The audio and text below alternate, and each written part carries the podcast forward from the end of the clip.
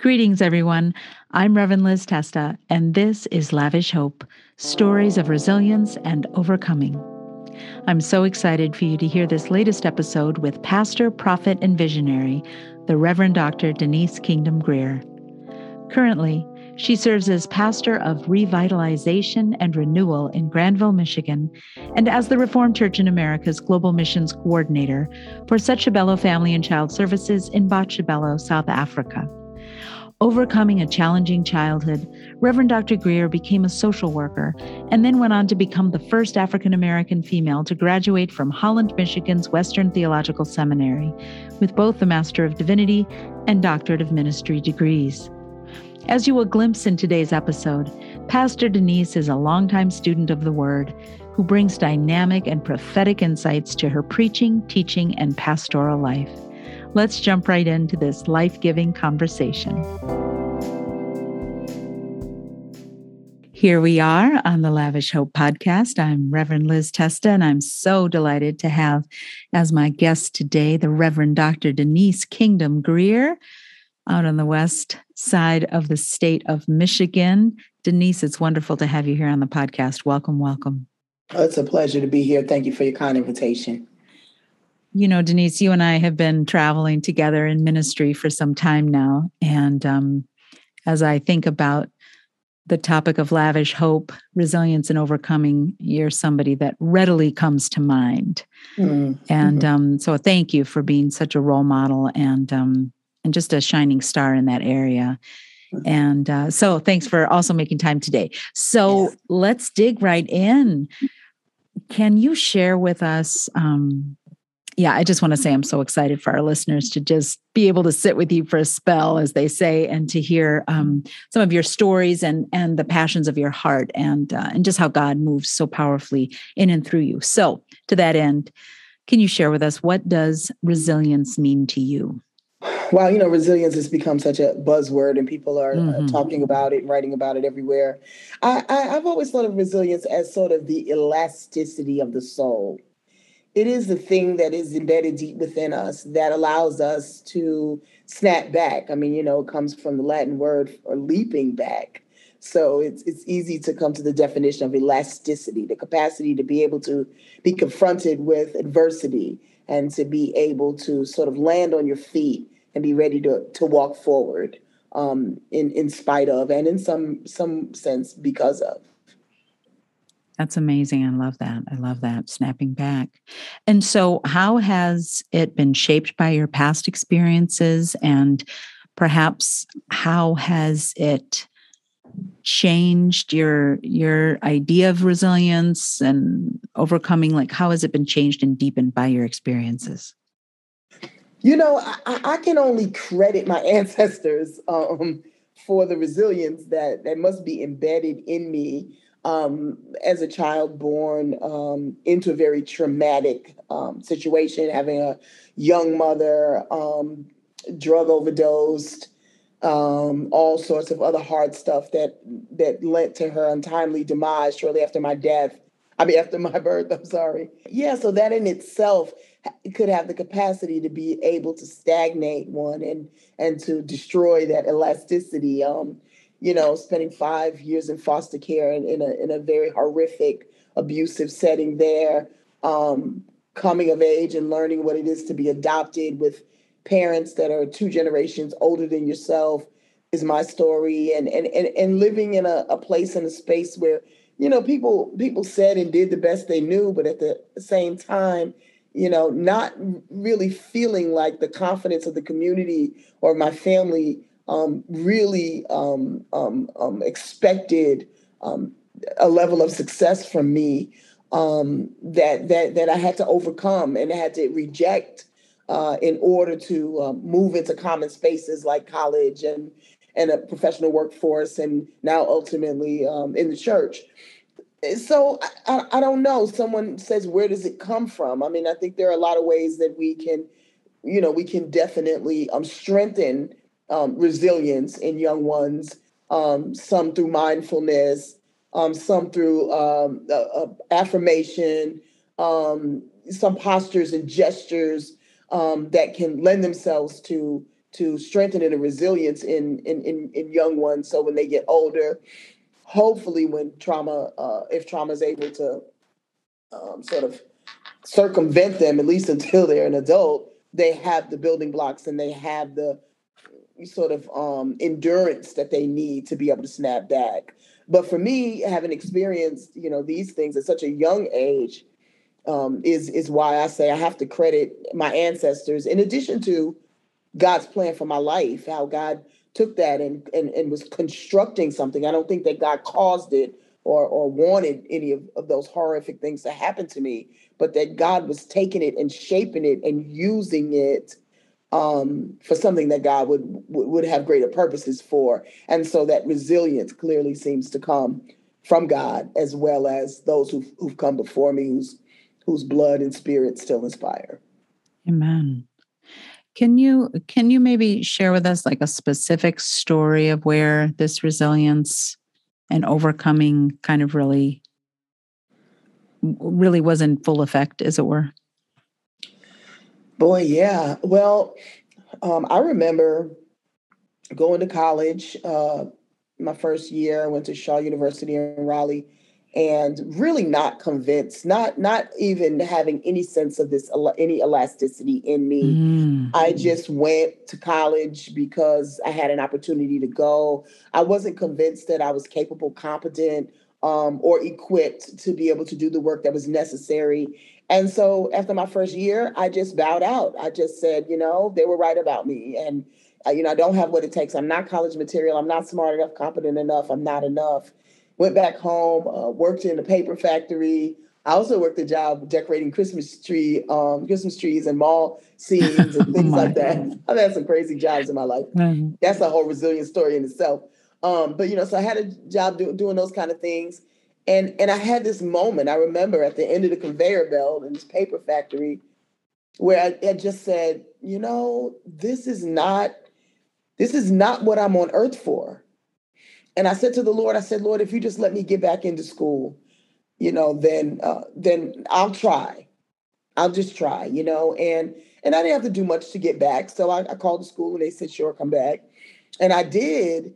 And when I came back, I, I, I really uh, hunkered down, you know, and really started studying people who studied. I, I found favor in my advisor um, who saw something in me who I, I, I didn't see. Um, and and I realized that there was something in me that that maybe over the course of these 18 years of my life, I had been free falling. And and and it seemed like a moment in time at, at about that second version of my trip to Shaw where I landed on my feet and I realized that I, I spring back. Um, I realized that there's there's this stuff in me that that no one has spoken of and that I didn't know existed, but that is still there. And it's there for my for my future, for my success, for my purpose, but also to mitigate the trauma in my life so I could be whole and not not just the person who felt as though, you know, I wasn't enough. That's so powerful. And I think today, you know, in this season of, you know, we're coming through a global pandemic, we think about all the, you know, racial and social injustices that have been just pummeling us uh, even more in the public square and in the, the, the public eyes view. Um, we know these things have been going on for a long time, but we're just seeing them even more incessantly now. And so just thinking about all these young people that are going through these challenges, you know, and um, what a great story for them to be considering and thinking about that. I love that how you how you both looked within yourself and then you also you know you talk about others that saw things in you and were able to name them and pull them out and we cannot undervalue that. We cannot undervalue that. Mm. um so so then thinking about so where where do you find resilience denise when you don't have it well, you know what, Liz, I think I don't think resilience is a thing you can find. I think there's something in us uh, again, back to the the, the the analogy of the elasticity.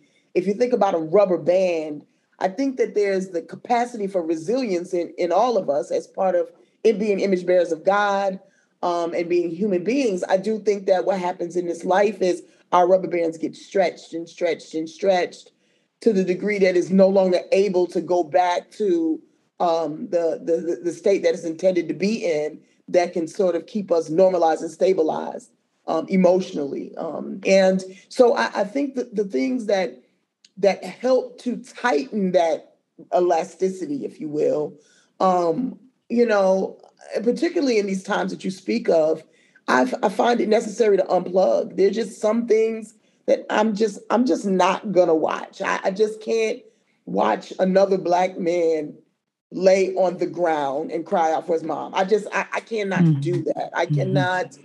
Um, we went to a museum in, in Detroit, the Underground Railroad Museum, and there was a sort of a space where you could kind of see what the slave cells look, the, the cells of enslaved people look like. I, I just couldn't do that. I just couldn't allow my rubber band to stretch that much.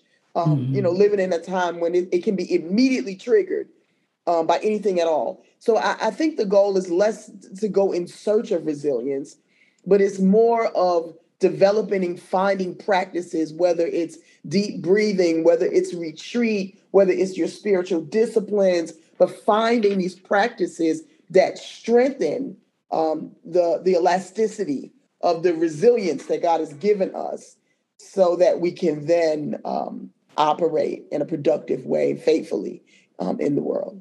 So, where do I find it? You know, I would say probably there are about three, there are about three places I would say off top.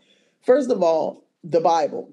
I know I'm a pastor. You expect me to say that? I actually do believe the Bible. Mm-hmm. Um, and and and and one of the stories that that gives me um, the the greatest amount of elasticity, if you will, is the story of Hagar in Genesis 16.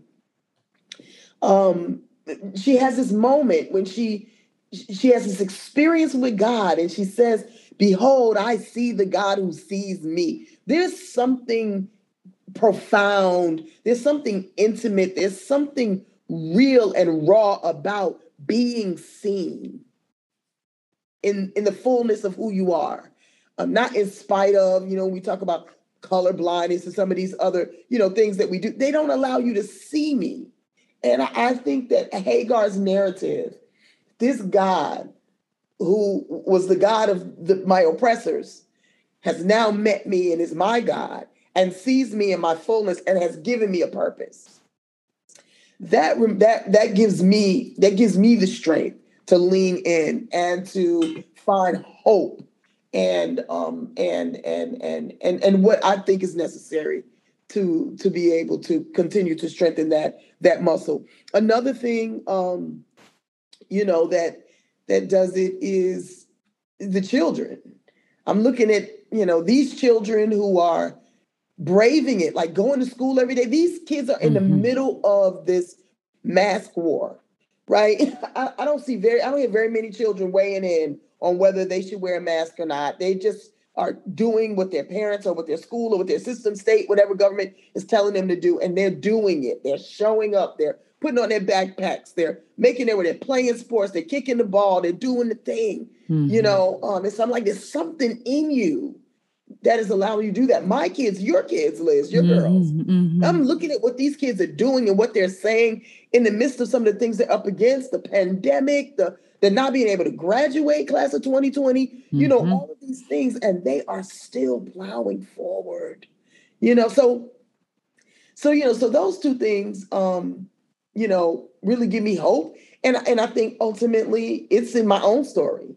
Like I strengthen my own muscle. You know, when I feel like my my elasticity is wearing out, I go back to being five years old and my adopted mom had a dream that she saw my brother and I in and decided these are the kids that God wants us to adopt, right? I go back to my story of mm-hmm. sitting on my floor and writing a letter to the National Association for the Prevention of Child Abuse and saying, I just want to help people like me and watching myself in mm-hmm. South Africa and doing the work that they're doing there. They mm-hmm. inspire me. They mm-hmm. strengthen my muscle by the ways that they relentlessly in South Africa, Bello Family yeah. Child Services, how they continue to do amidst the pandemic, in spite of the effects of apartheid, they still continue to go into hard places and find homes and find loving families and find resources so that the most vulnerable, the orphans in their community, can have loving families. These are the places where I find mm-hmm. I find inspiration for strengthening of, of the resilience within me.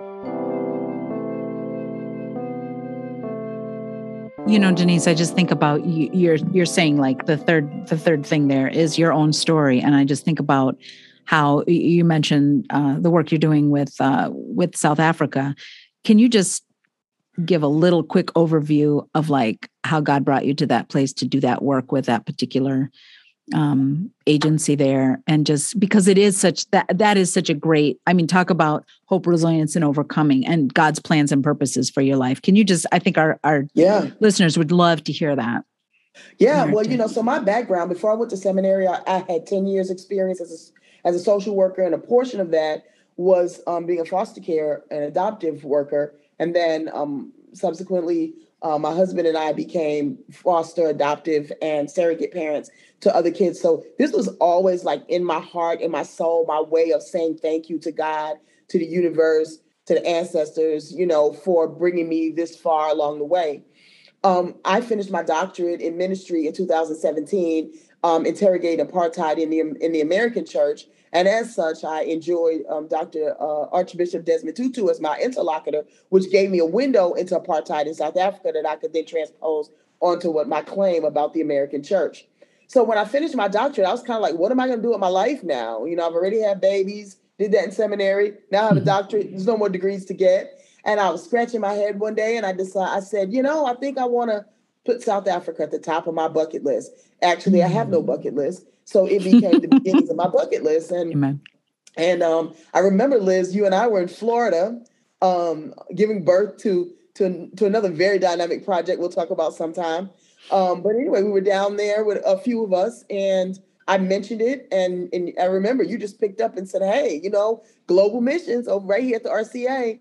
You know, we have a South African project." And I realized that the project director um, is a good friend of mine um, had been a pastor and and and and is just an incredible man of God. And I I sent him a message and said, hey, you know, when you decide to go to South Africa again, give me a call. I'd love to go. And he called me a couple weeks later and he said, Denise, I have need of you in South Africa. He said, wow. they they are asking, they hmm. are asking for us to come and to amass a team and to launch a conference on marriages um, because the church and the communities are suffering because of the fracturing of marriages, because of domestic violence in marriage, and we need proper instruction. And so that was my invitation and my gateway um, to the place where my heart lives in Botshabelo, South Africa, which is in the uh, the Free State province of, of the fine country.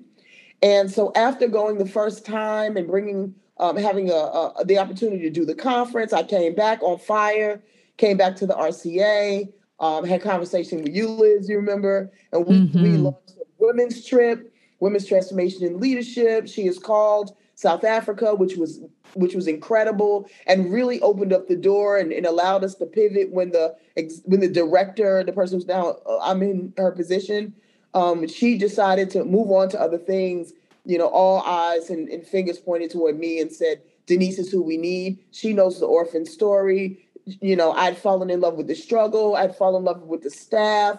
I'd fallen in love with the work, the language, everything. And so I was grateful to God for the church I was serving at that time, who was able to say, "Hey, let's make it work. We don't we don't want you to walk away. So stay with us and let's do this together." And so now, yep, it's been it's been almost four years that I've been working on this project and I've been traveling to South Africa except for the pandemic. Um, and you know, speaking of resilience, I want to say this: at the beginning of the pandemic, I did just return from South Africa February 28th, right before lockdown, mm-hmm. and um, and so when when when we heard about you know the country of South Africa shutting down, and it really shut down, like all the stores, you couldn't be on the streets. You know, it was just really a lot more serious than a lot of us ha- had to know where we live.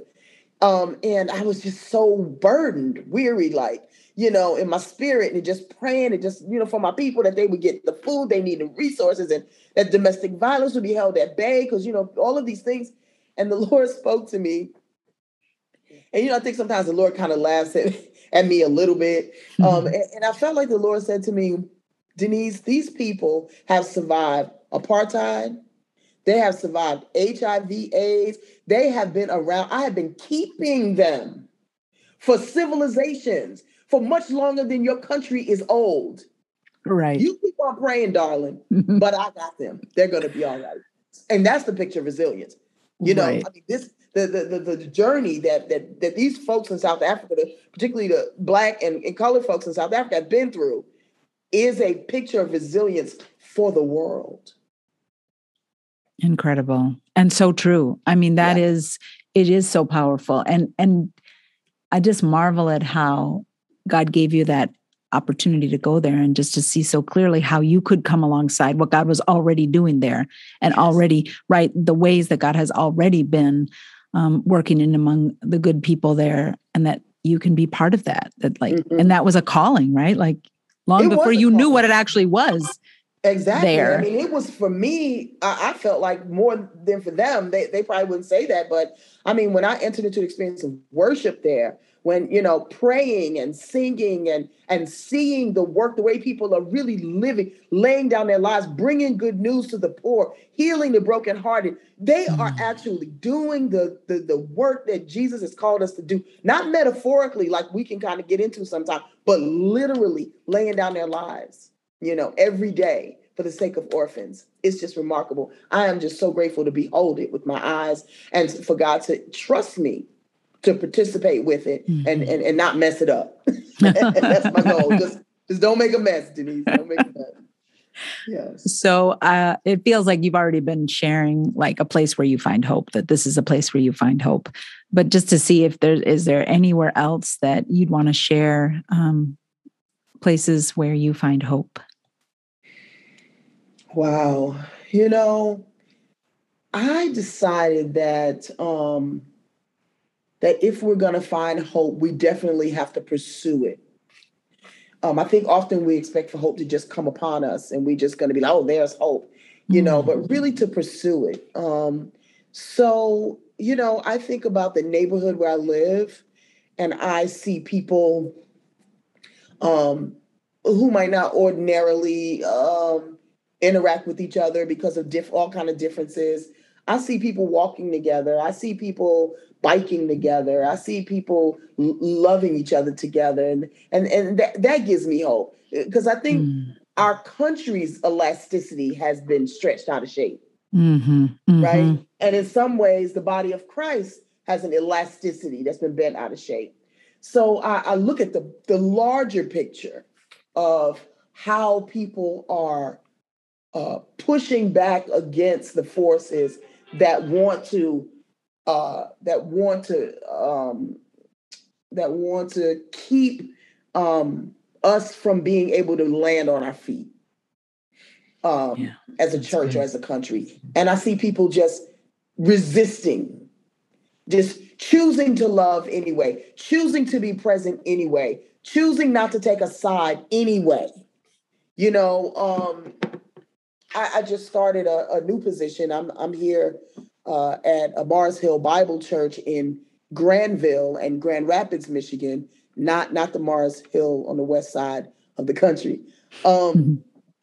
uh, and I've been here only for a couple of weeks, but just being here um, with this amazing staff and, as pastor of mobilization and renewal um, around community engagement and what some people call outreach, really being able to see the way uh, the ch- a church can really partner with community, partner with grassroots organizations, partner with global um, um, initiatives uh, to, to be able to, to say the kingdom of God has come.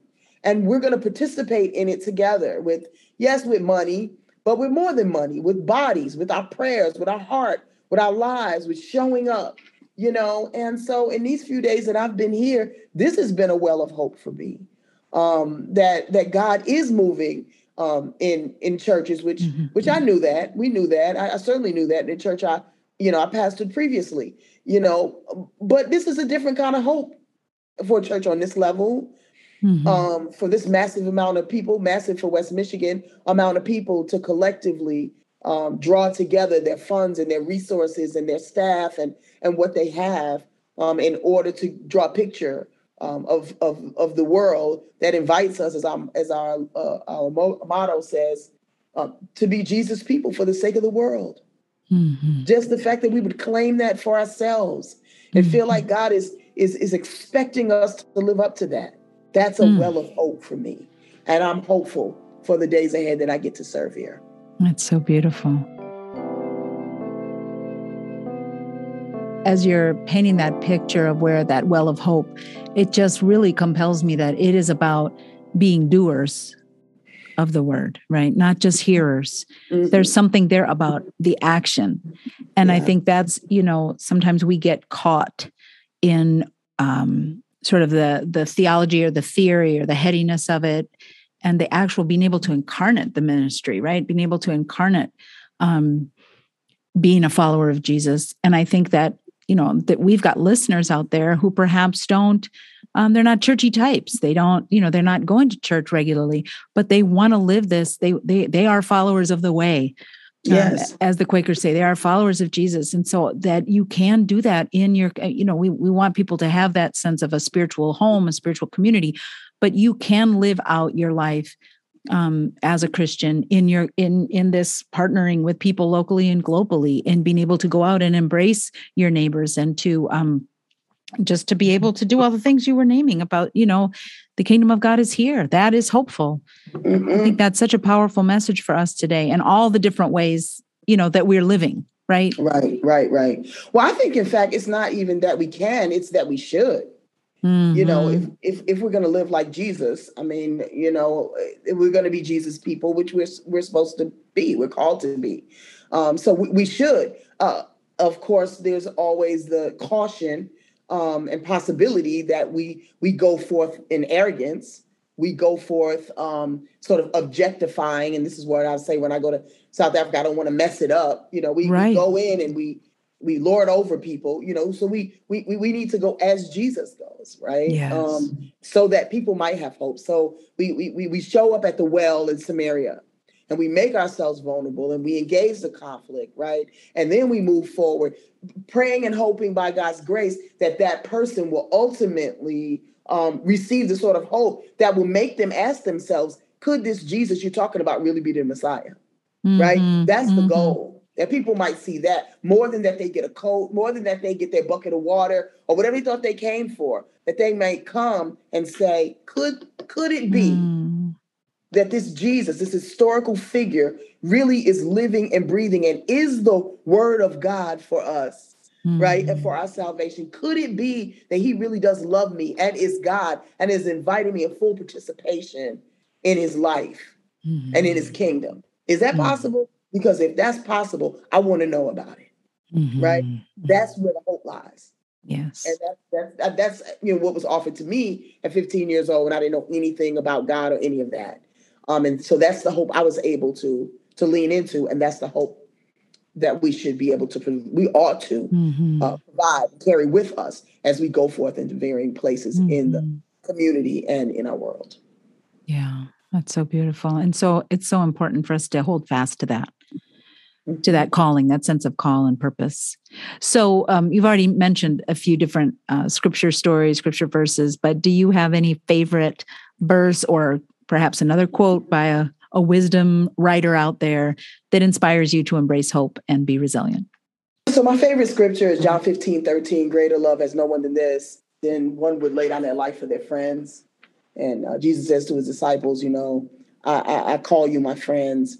And um, I, I, don't try to get too friendly with God necessarily. I think we can get too fast and loose with that. But but it does talk about God's love and God's great affection for me in particular and for us as God's people. And that that is the thing that that I endure and I I, embrace uh, more than anything.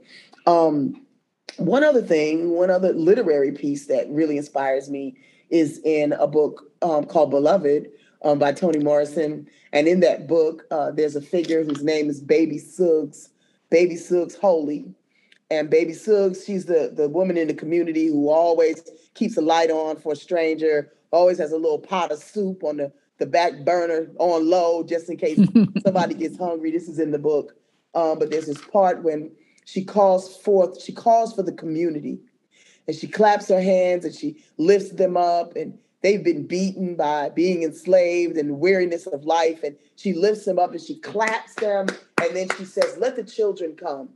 And she invites the children to come and let the let the mothers come. And she invites the children to, to laugh and invites the women to weep and invites the men to dance. It tells them the grace you have is the grace that you will receive. In other words, you have all the grace you need to be hmm. able to live into the flourishing and the abundance that comes from this life that has been given to you, no, diff- no matter how difficult it may seem. And so these are words that inspire me always. It inspires me to look to the women and to the men and to the to the uh, siblings and to the children and expect to see hope. Expect mm-hmm. to see joy. Look for joy. Search it out if you must. And the and know that the grace that you have the abundant grace of God in Jesus Christ that has been given to us is enough. We don't have to worry about lack. We don't have to grasp it and hold it and lock it down. The grace we have received is enough grace for us. And so that's what I offer to you all today. Um, and um, invite you to continue to to look for hope. Um, and when you find it, grab it, hold it close to yourself, in order that it might strengthen the elasticity that is within you, within all of us collectively, in order that we might land on our feet and declare together, we are enough. We have enough. Mm.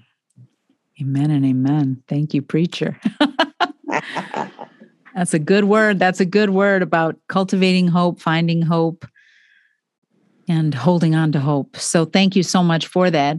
Um, as we conclude our interview, uh, I always ask my um, my guests if you have a project or a product of some kind or anything that you're working on that you want to share with our listeners. I know you already shared so deeply about um, what you're doing in South Africa, but is there anything else you want to share with us today? Well, uh, about a year ago, I cultivated a project called the First Corinthians 13 Project, one C O R project um, and it really centers the health, healing, and wholeness of Black people in particular for the flourishing of the entire community. Um, I haven't refreshed it lately. As you see, I've just started a new job, so I've got a lot of things going on. But you will find there it to be a, a process um, that can can lead the church in a way of interrogating our relationship to um, to to the Black community. Um, and this is not just white churches, this is also black churches with their own communities and their own churches. It's also a process to help move us through a season of repentance, from re- rehearsing to reminding to remembering. All of those themes are defined, and then ultimately, it's a place to just find some resources. If you want to know what what's what what are we reading, what should I read, what should I who should I pay attention to, what what music is is, is really um speaking into this these days. That's a great one stop shop to just um, to just go check out. In the meantime, there's also a survey there, and the survey can help you determine kind of maybe where you are on a continuum between being I'm not yet ready to talk about this, and I'd like to be an ally to I'm really prepared to be a freedom fighter and bring my whole body and my whole self to the work. So I invite you to go one core 13 project.com and um and, and leave me a message let me know that you that you stopped by, that you heard the podcast and um, any other input or uh, constructive criticism you might have, I'm here to receive it.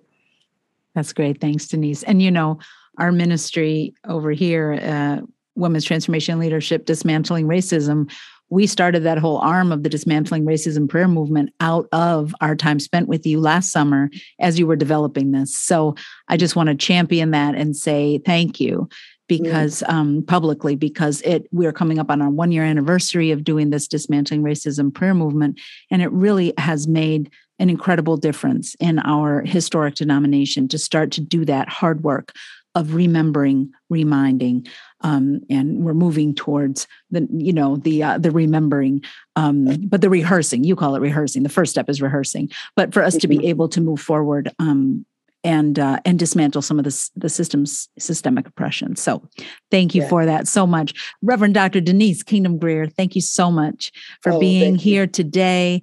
Um, I know you have blessed our listeners greatly, and um, God bless you in your new your new role and in all the different things that you're doing. And also to your home, your beautiful children, and your sweet little doggy, too. Thank you, Liz. Same to you. God bless you and your family and all you listeners out there. I pray that you would ever feel the presence of God with you, on you, before you, behind you, and beside you for God's glory. God bless you all. Take care.